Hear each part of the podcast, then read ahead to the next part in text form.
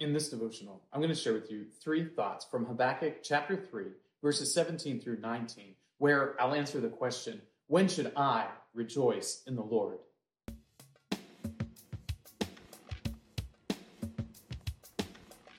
Habakkuk chapter 3, verses 17 through 19 says, Though the fig tree should not blossom, nor fruit be on the vines, the produce of the olive fail, and the fields yield no food, the flock be cut off from the fold, and there be no herd in the stalls. Yet I will rejoice in the Lord. I will take joy in the God of my salvation. God the Lord is my strength. He makes my feet like the deer's. He makes me tread on my high places. The book of Habakkuk focuses on Habakkuk's complaint to the Lord. He complains to God that it isn't right for God to use the wicked Babylonians to punish his own people.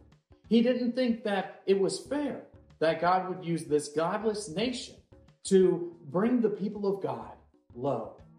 And yet, despite this complaint that he has, he recognizes that regardless of what happens, God is still over and above all creation. That it doesn't matter if it's a wicked nation that comes and conquers Judah and destroys Jerusalem, because the Lord is still over and above all things. Here are three thoughts from Habakkuk chapter 3, verses 17 through 19, to answer the question when should I rejoice in the Lord? Thought number one in personal tragedy. You should rejoice in the Lord in personal tragedy. Habakkuk uses the example of agricultural failure. And for an agrarian people, agricultural failure is about as devastating a personal tragedy as you can have. The supply of food is removed from you because you're not able to gather in the crops that you had prepared for. The plants that are giving you your olives, that are giving you your oil, that are giving you all of the things that are necessary for your survival, all of that is taken away. The animals aren't surviving. And yet, Habakkuk says, if all of that fails, if your personal tragedy is so severe that everything is taken away from you, this is when you should rejoice in the Lord. Thought number two, in family strife. So Habakkuk is using this illustration of crop failure to demonstrate personal tragedy, but that would also be family strife as well.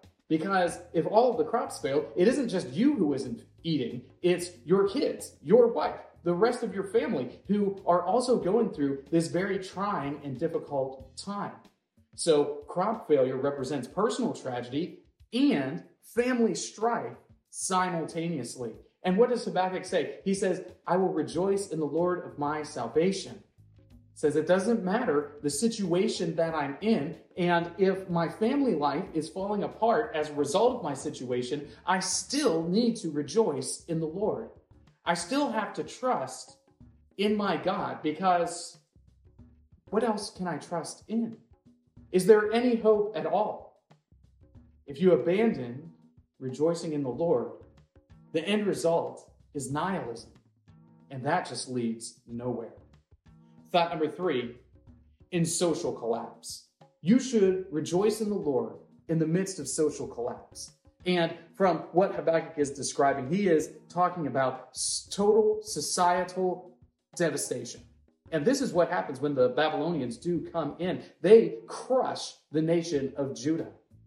They take the survivors of their attack and they exile them. The ones who are left are left there with Nothing. The entire society, the entire culture is destroyed. And yet, there is this expectation that they ought to rejoice in the Lord. So you rejoice in the Lord in personal tragedy. I don't know what I'm going to eat. In family strife, I don't know how my family is going to recover from this devastation. Or in societal collapse, I don't know how the culture is going to make it. I don't know how our society is going to recover from this disaster. In all of those circumstances, you rejoice in the Lord and you trust that ultimately He is bringing about His purposes in the world. When should I rejoice in the Lord?